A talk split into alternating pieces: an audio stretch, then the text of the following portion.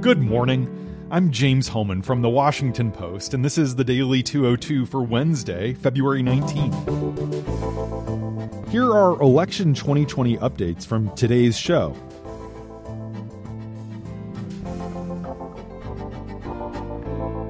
A new Washington Post ABC News poll out this morning shows Bernie Sanders opening a significant national lead among Democrats, getting 32%. Joe Biden trails with 16%, followed by Mike Bloomberg at 14% and Elizabeth Warren at 12%. The remaining candidates, including Pete Buttigieg and Amy Klobuchar, didn't get into the double digits. When Bloomberg steps onto the debate stage tonight in Las Vegas for his first hostile and uncontrolled campaign test, there will be no management decisions to make, no teleprompters to lean on, and no endless ad budgets to filter his message with focus group talking points.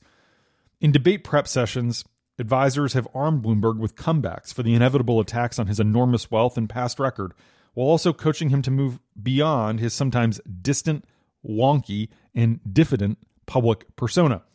Wary of Bloomberg's rise in the polls, his rivals, with far more debate experience and Democratic longevity, have made clear they will not go easy on the newcomer. Sanders denounced Bloomberg in Reno last night, calling the former mayor of New York, quote, an oligarch, not a Democrat, Biden has been boasting for days about his desire to confront Bloomberg in person because he can't compete with the billionaire's advertising budget. And Warren, Elizabeth Warren, tweeted that Bloomberg's defenses of stop and frisk until he apologized shortly before getting into the race were, quote, racist. She added that with her hits on Bloomberg tonight, she's going to give a live demonstration of how she'll take on another egomaniac billionaire in Donald Trump. For his part, Sanders yesterday said he will not release any more medical records, despite having a heart attack just a few months ago. Expect the Vermont senator to get pressed on that tonight.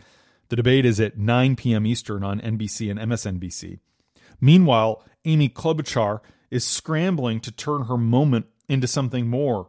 Her staffers spent hours over the weekend trying to hash out a strategy for Super Tuesday, debating whether it makes more sense to compete in big delegate rich states like Texas and California or more independent minded states that aren't overly liberal, like Maine and Tennessee, but which have fewer delegates.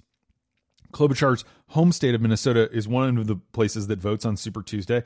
She's been adding staff there as she battles with Buttigieg and Warren for the white, college educated voters who fuel all three of their campaigns. As one advisor put it, quote, We're putting the airplane together as we fly it. And Buttigieg hit back last night during a CNN town hall at Rush Limbaugh's latest round of homophobic attacks.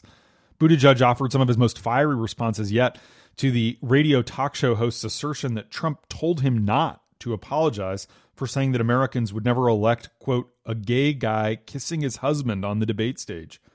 Limbaugh, whom Trump recently awarded the Presidential Medal of Freedom, doubled down on those comments and told listeners that the president called him and encouraged him to stay the course and not back down.